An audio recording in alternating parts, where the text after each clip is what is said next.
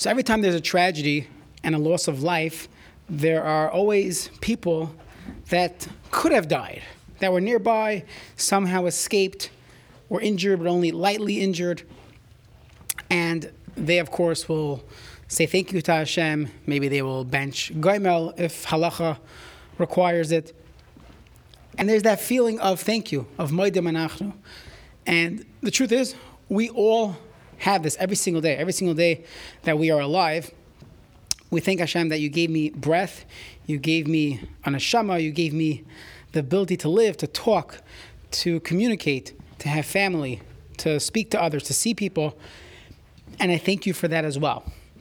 So there's a beautiful song from Eli Schwebel right after he survived uh, being in the hospital for COVID, and a beautiful song of of thanking Hashem for our life, for everything that you give us every single day. And we say Maidim three times a day.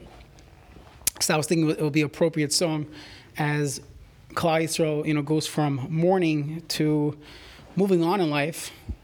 Obviously, for those that are ready, and the only way to move on in life is to live in gratitude, to live in gratitude of Hashem. Thank you for whatever you've given me, whatever circumstance I'm in. Thank you. So I will post a link to the song. Have a good Shabbos.